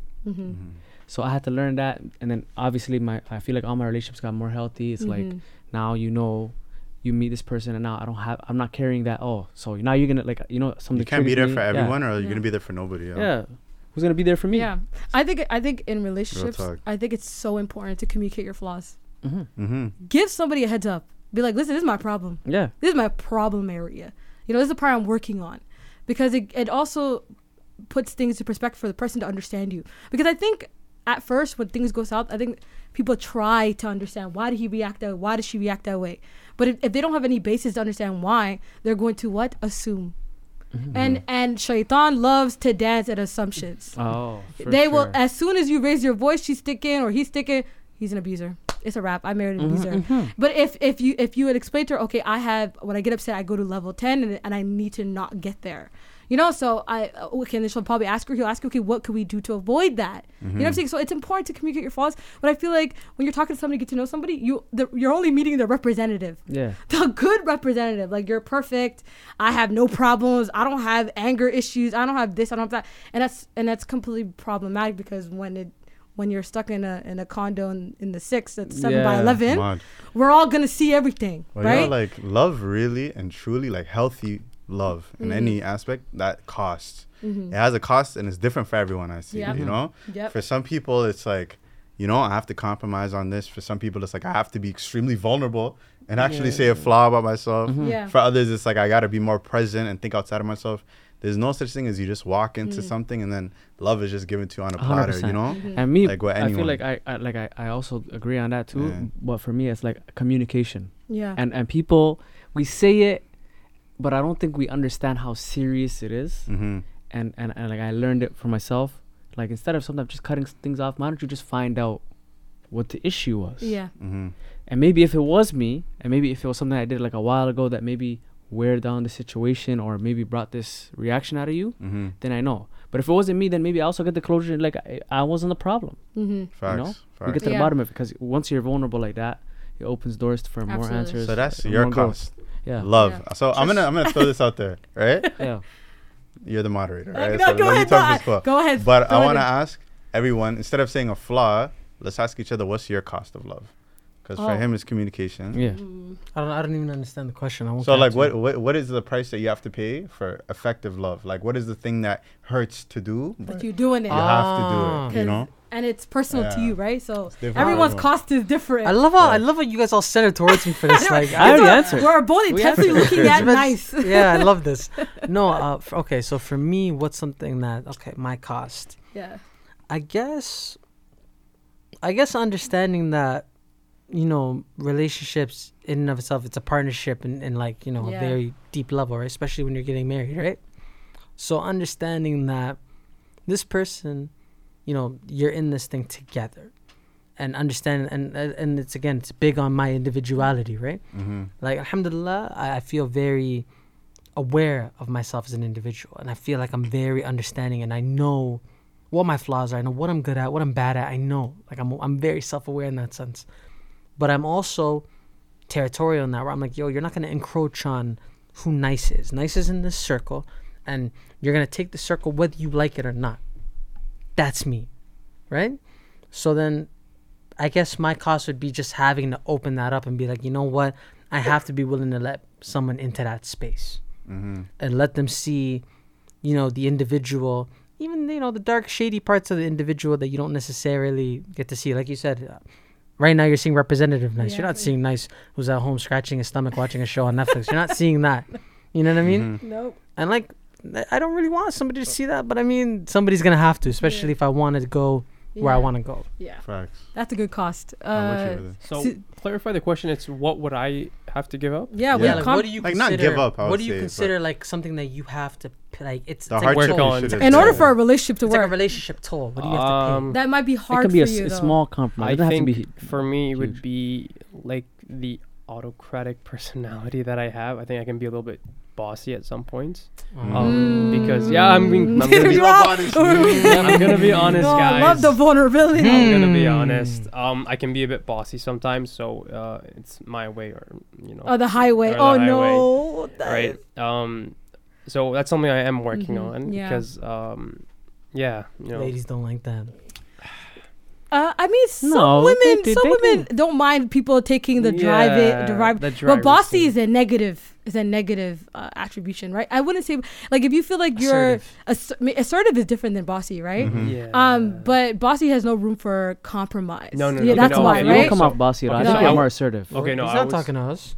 She's not talking to us. No, just in general. Then maybe not bossy, but like maybe like a level or. Yeah, I think we're all we have flaws, right? We're all trying to work on, but I know I like that though for the honesty, because I don't think people are comfortable being honest with their flaws. Yeah, you know, and that's what I'm loving right now. Yeah.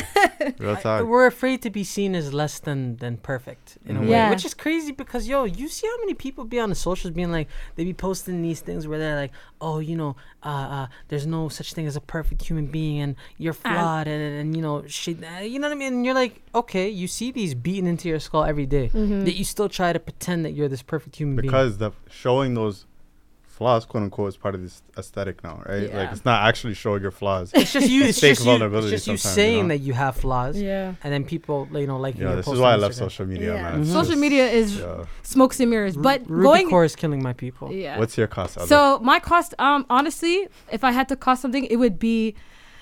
I don't know. I think being uncomfortable. Just with just you're being the people we've been talking about all day.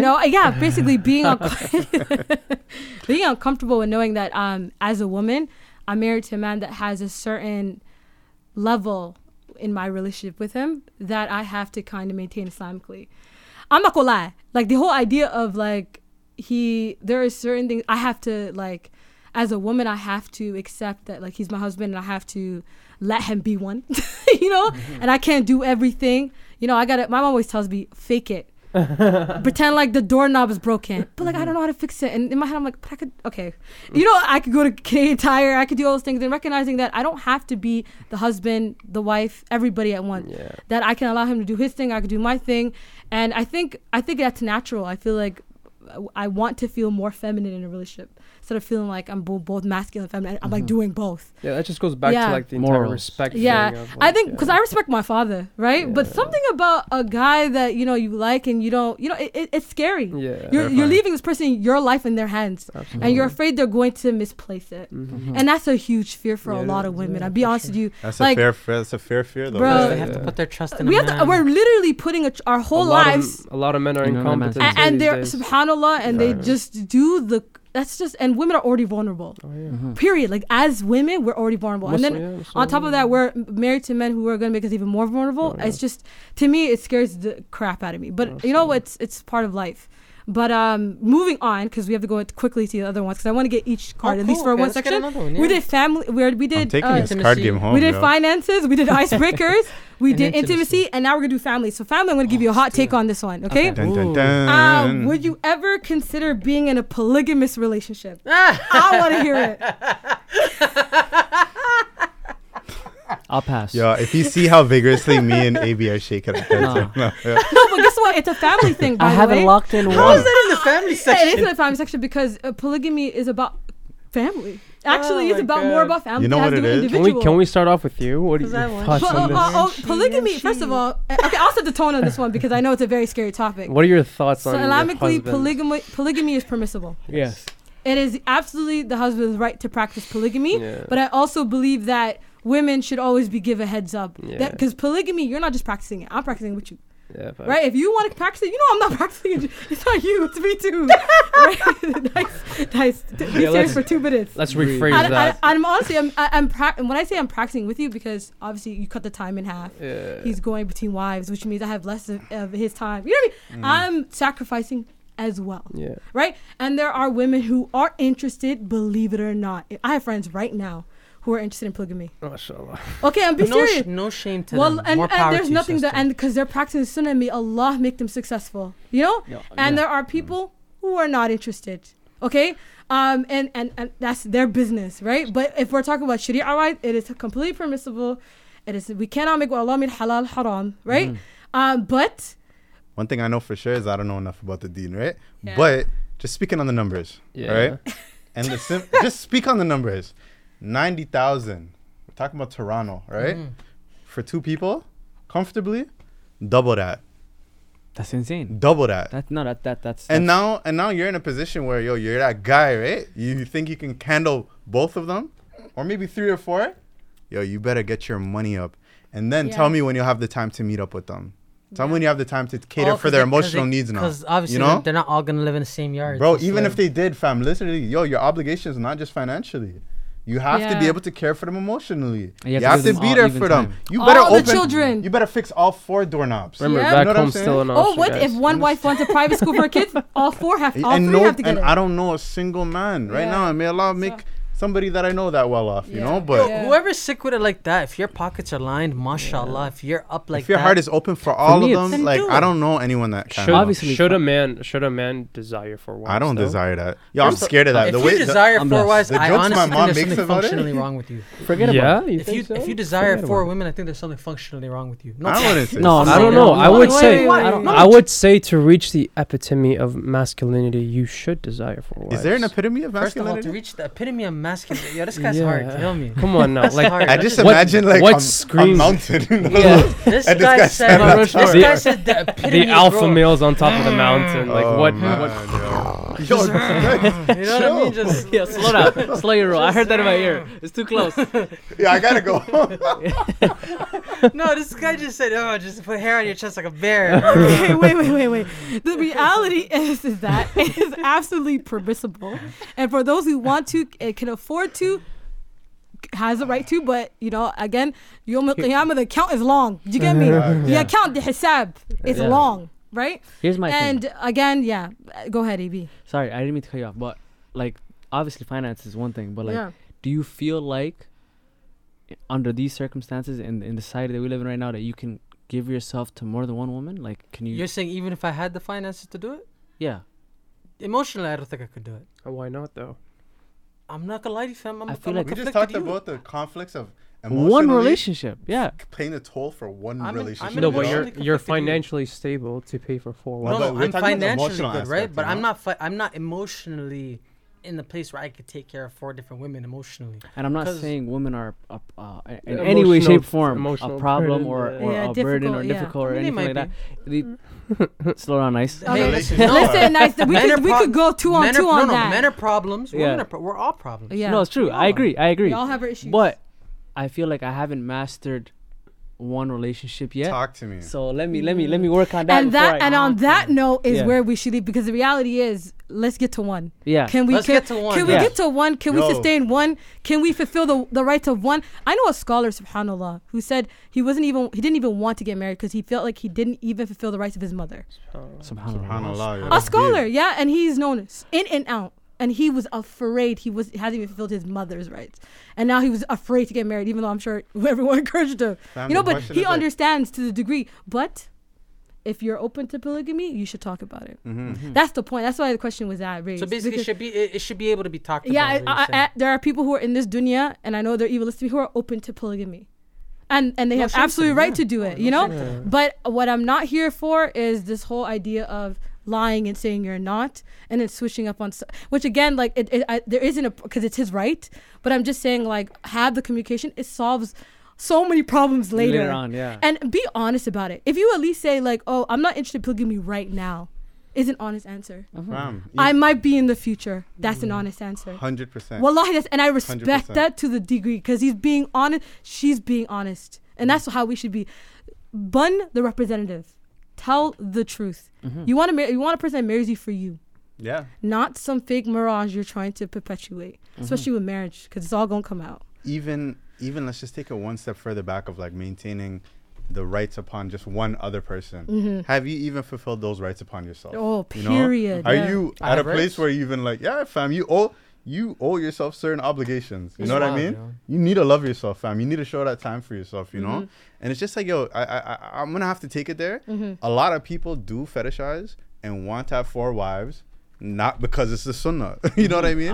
They want to do it because patriarchy tells them I'm that guy. Yeah. You know what I'm saying? I'm that guy. Yeah, you know? This has nothing at all to do with the sunnah. You know? Yeah. So yeah, definitely. Yeah, absolutely. So going into the next section category of cards is social issues. And I love social issues because I thought it was important for this category to exist, because worldview is important.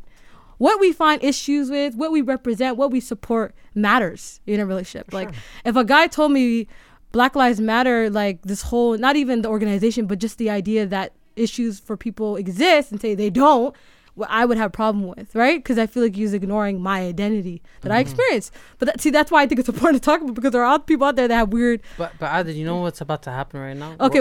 Like, I'll let her ask the question. But tell me, Nice. I want to hear. No, because I was going to say, like, you know, as Somalis, we have a big problem with that in and of itself. I know. But and that's true. And that's for everyone's opinion, right? I personally would not be interested in somebody telling me about my experience or what I think to be true. That's the issue for me. And that's what I'm saying. Like, everybody is free thinkers. But in a relationship, we're really intimate. I want to feel like we align. Like, we don't have to have the same views, but but certain core views. Certain core views. Like, and it depends on especially interracial relationships as well, right? You're right. Yeah. So, so my question to you, this is very spicy and super random, but it sets kind of the tone. Do you believe that marital rape exists? Yes. 100,000%. Wow. Unanimous. You know, there are men out there who believe it doesn't exist. They're delusional. I think... I don't even know if I can say this on. I didn't even think that was a spicy question, fam. No, that hit me in the chest. I'm sorry. It's real talk. I'm sorry. That hit me in the chest. Like, I was not ready for that. Absolutely, it is. I had an experience where a brother told me it didn't exist, and that's why I added it. And that's another example that, and even going back to the polygamy, right? This not to compare the two, of course, but like, people really and truly love to use their own innate desires, their nafs, and then add it on top of that what they think a man should be, and then use the deen as like a tool to enforce it. Which is a miseducation. They have no idea. And that's, bro, like, I'm scared for that type of punishment, fam. You know, real talk, fam. Like, using something it's like that to enforce yourself onto others, may Allah protect us. If that's your desire, you got to figure that out. No, you have to reevaluate, because you're not on the right path. But Adam, my question is, like, this brother who said that to you, like, did you pick this guy's brain? Because there's clearly something wrong with him. No, I honestly, I always ask why. Just because I'm curious that you asked that. No, you have to be curious. And he said, because we're married, how I interact with you, he said there's a bound. There's an agreeance when we marry. That's what he said to me. There's an agreeance. And I said, what did she agree? And I asked her, what did she agree to? Sorry. You know, to be tormented, to be traumatized. I've heard stories where the guy will marry the girl, and on the first night, because of the amount of pornographic material that he consumes throughout his life, he the girl goes in not knowing what to do, right? Rightfully so. And then the guy comes in acting like he's a macho man, and doing things that he shouldn't do. Yeah, he's doing things that he shouldn't do. And that she's mad uncomfortable with. And literally they come out and they say, I felt like I got raped. SubhanAllah. It's wild, because the guy is doing things, that the girl doesn't even know you could do. It's the consenting, right? That's the part that she feels like she didn't consent to. Yeah. And sometimes the power dynamics prevents women from vocalizing, right? And there's just so many other reasons, and that's why it's so important. There's a lot of factors, but it all boils down to the simple fact, no means no, and it's not even like that confusing or you'd be surprised though, Snipa. But I like the fact that you brought that up, because that's one of many factors I brought it up. I do workshops for young men, right? Mm-hmm. And this is not like it, I don't even want to say the word, but it doesn't always lead into that. But the behaviors of a young man walks into this world. He does not have these conversations with his family. At school, all your friends are giggling and sex ed. Mm. And the first thing that you learn about a relationship with a woman, how to interact with her on a romantic level, not even sexually, you know, mm-hmm. is through pornography. Yeah. And then, the average span of like how long boys watch that is longer than you would imagine. You know what I'm saying? Let's be real, you know? Especially when you're in high school. And then you walk into a situation where you think all of those fetishes and fantasies that you've relived for like 10 plus years, you know, you can do it on your wife. And it's just like that, like, yo, bro, listen, like once you reach that point, that person's like done for. You know what I'm saying? Like, it's really hard to unpack, not to say that you can't, but there has to be some type of preventative measures, you know? And we have to talk to young boys about this. And I'm not gonna delve too into it because it's very sensitive. No, it's a tough subject to breach, number one. And I'm not the most knowledgeable, so I'm not gonna pretend.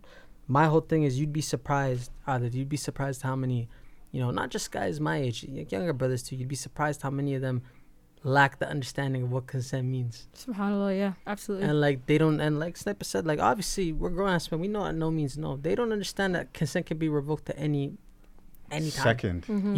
You got, Allahu Alam, you could be in the midst of whatever you're doing. Mm-hmm. And she says no, then it's time, you gotta go. Yeah. Right? But men don't know that. Yeah. And it's interesting because in the bounds of marriage, I don't think we're having the conversation about consent because we don't think it's a conversation that needs to be had, because ideally two people who love each other understand their boundaries. Yeah. Mm-hmm. But the reality is that it's not the truth. Yeah. Why would you want to make it like for me? It's like obviously consent's it's a very big deal, but it's like just on a personal level. Why would you want to make someone that you're with uncomfortable continue?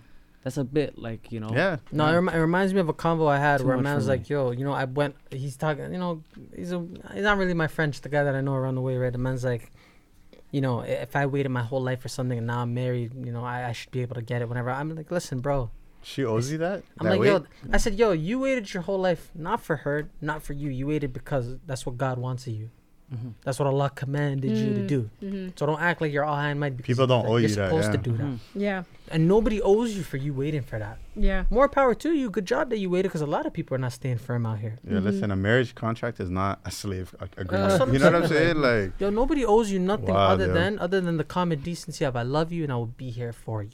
Mm-hmm. I like that you got that in the game though. Yeah, we didn't even get to wait until we get to Islam, so we have to do this quickly, okay? Because I want to get through it, because we didn't even do the Islam section, which is important too. Okay, and they're not just like about your difference of opinion, but rather I want to understand. For example, here's one question: here's one. Why are you a Muslim? Why are you a Muslim? Well, growing up when I was younger. Yeah. That's a great question. I went to Duxie. Yeah. I prayed with my father. I used to look forward to going to Jum'ah, but I didn't know really why I was doing what I was doing, right? Mm-hmm. Mm-hmm. Like a lot of us. Yeah. Which is pretty normal. People don't want to voice it and say that this is how they feel and stuff like that. But it almost didn't rain on me why I'm Muslim until I got to I was 17 years old, right? I had already attended janazas and stuff like that, but it was like someone I knew died for me to realize, okay, this is why I'm Muslim, and the seriousness of when someone dies, like where do they go? Mm-hmm. And then it opens doors for the conversation of, okay, so what's my purpose here? What am I here to do? What is life? So then you start to think about those things. But those times, I obviously associated, and I thank my father for taking me to the masjid for Jum'ah when I was younger, and I used to think about it's almost like a holiday when you go to the mosque with your dad. Yeah. When you're really young, it's like you get to leave the house with him, you get to go, do whatever he does. Go grab a snack after. Being a Muslim. Give me $5. And monetary compensation. And then you go out, and all your uncles give you food, give you money, and stuff like that. So it's amazing, but you still don't know. Yeah. Mm-hmm. I'm not gonna lie, being Canadian on top of that, going to public school, it almost erases everything that you did on the weekends, right? Yeah, literally. And I do see it's like in the beginning, especially during our time, I'm 26 years old, so growing up younger, it was you're either learning how to read or you're learning how to like obviously hifz of the Quran, right? Yeah. Mm-hmm. It's not like the Aqidah wasn't there. Mm-hmm. Mm-hmm. So it never was. It was just so you have to read and then you have to memorize and you have to read back some stuff that you have no idea what it means. You just remember it. Mm-hmm. Yeah. So for me, it took me a really long time to figure out because why. You know your why is so important. It dictates you how you practice your religion and how you practice an individual. Mm-hmm. And that's when things changed for me. When I knew why I was Muslim, I chose to be a Muslim. Mm-hmm. If I choose to be a Muslim, then there's things that I do, there's things that I abide by. There's the conviction that I feel. And I think if you ask anybody that isn't as close out, you ask them their why and it's like I didn't really give much thought to it, or they haven't honed in the why, and the why is so important because that's where I'm at, because I can't sit here and give you an answer. If somebody were to say to me, Nice, why are you Muslim? I don't know why. Honestly, there's times where I don't know why. For me personally, I don't think I can answer that question. Why am I Muslim? All I can do is just say alhamdulillah that I am a Muslim. Yeah. Like I can't give you Allah meant for you. No, I can't give you some thought provoking answer because I haven't had the thought yet. Yeah, the question, right? For me, the why is simple. I believe in it. Mm-hmm. Oh no! Yeah, I actually believe. Like when you learn your religion, there's a moment like I had where I felt like, oh my God, this is really the truth. It's like an epiphany. This is not a lie. This is actually facts. Mm-hmm. And when you know something to be facts, you live in that fact. Mm-hmm. You know what I'm saying? And so, I know it's such a simple question, but there's a lot to explore on why somebody chooses their religion, because a lot of people are maybe feel like they're performing Islam, but they're not practicing Islam, and the next one of the next questions in the Islam question is how would you explain Islam to a stranger? I've experienced in this. Go ahead, bro. How would you explain it? So first and foremost, you need to know who you're talking to, right? So I think I was so if you're speaking to for say someone from a city in from a village in Africa who they believe in very humanistic religions, right? You can't talk about the contingency argument and you can't get all philosophical with them. Like, you need to know your audience, right? You're gonna attract him more by saying something like you can't tell them the message came down from the sky.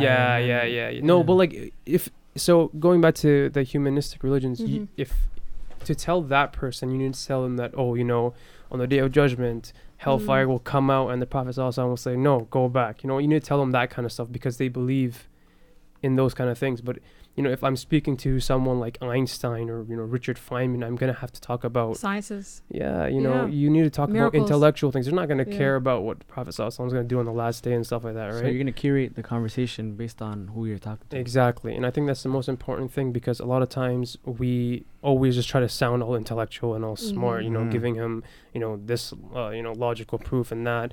But for the most part, there's something Abdul Hakim Murad, founder of the Islamic Cambridge College, he says, you can show a man 1,000 miracles, but if you don't show him mercy, he will never believe. So I think that's the most important thing, being kind, merciful, and passionate to one another. That's really what brings people into Islam, not the debates you can win or all that other stuff. There's this guys, forgive me if I'm wrong. I'm always paraphrasing, all right? But from a story, I remember it. When the Prophet Muhammad was going over to Abyssinia, seeking refuge for the first time, the letter is apparently still preserved, And the letter that he sent out said something along the lines of, and please fact check me if I'm wrong, but he started off the conversation with, greetings. I heard you're a kind and just king, Absolutely. Obviously solidifying the fact that, he acknowledges who that person is regardless of religion. And then said, I heard you believe in the miracle of Jesus, right? Yeah. Who was born without a mother, without a father. And I also believe in that miracle, but I also believe in the miracle of Adam alayhi salam, who's born without a mother and a father.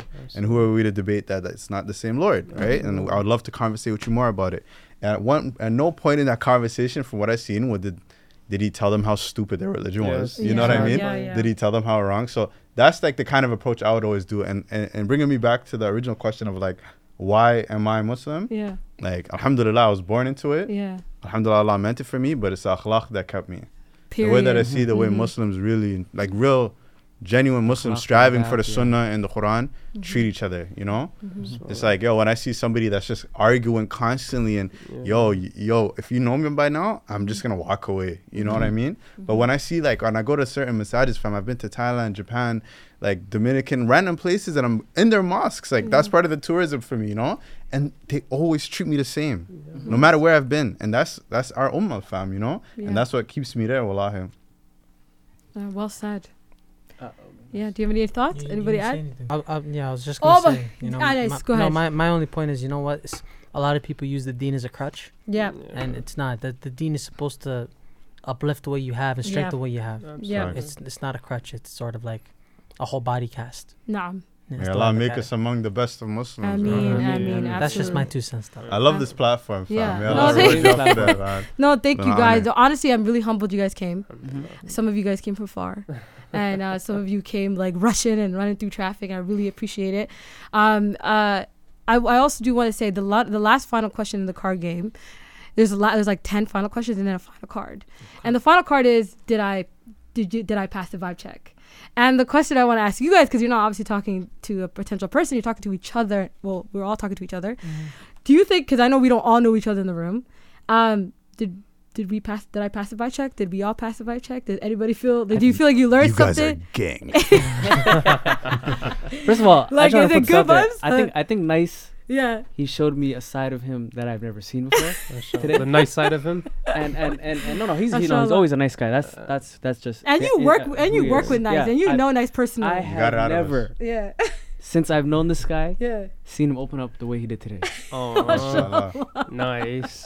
That's and I'm really proud of him, to be honest. I am. So, a lot of times I'm here, I'm probably quiet today, but I'm more in awe as to how, you know. Yeah, I'm so proud of him too. I'm actually in awe of you guys, because I find that this is also this really negative perception that like men don't really open up, and that like it's really, really hard to feel personally connected. But seeing you guys play the card game like it's intended to play, you had all thoughtful responses and like follow-ups, and I see you guys thinking, like when you guys are asking questions, you guys are thinking, you're genuinely trying to give good answers, and I feel like the card game did its job.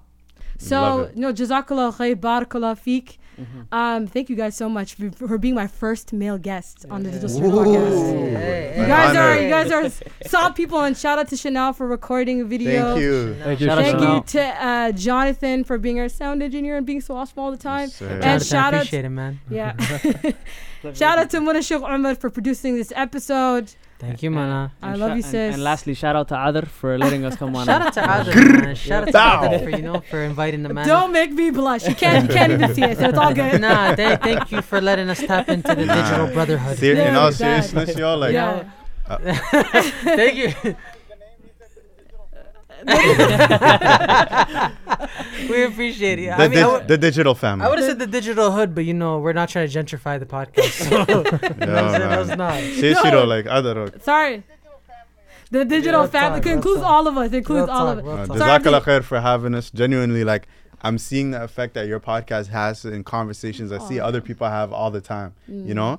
And just seeing the progress that you guys have made from before, the sky's the limit. So may Allah reward you all for the work you do. Thank you for guys for being gentlemen. I really appreciate it. So you guys make me feel very comfortable. All right, thank you listeners for listening. This is a very special episode. It's not a storytelling. We're playing a card game with brothers. So for sisters who are interested in getting to know somebody for marriage, this game is absolutely possible. Look at these guys. They shared a lot. And it's possible to do that with someone you're getting to know. So if you're interested in buying the card game, check us out on our website. We'll have all the info on our Instagram. And I will read you what the back of the box says so you understand in its totality. With Vibe Check, you get to ask and answer thought-provoking questions to connect and vibe with each other.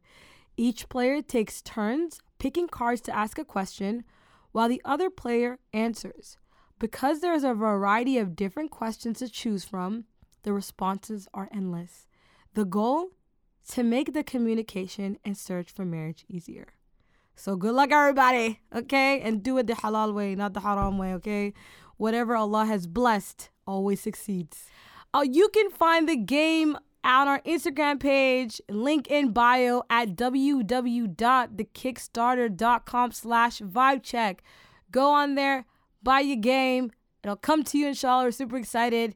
And yeah, it's on our Instagram. It's everywhere. If you find us, if you email us, we'll send you the link to our pre-sale. And yeah, thank you guys for listening. I hope you found this episode hilarious like I did. Wow, is all I could say. Mashallah, tabarakal, jazakallah khair to the brothers that came. All right. This episode is brought to you by Beautiful Light Studios. Shout out to Muna for producing this episode. It was fun, sis. Jazakallah khair. You can find us, well, you'll hear from us again next week in your ear, in your speaker, telling you a good story. Assalamu alaikum wa rahmatullahi wa barakatuh. Peace.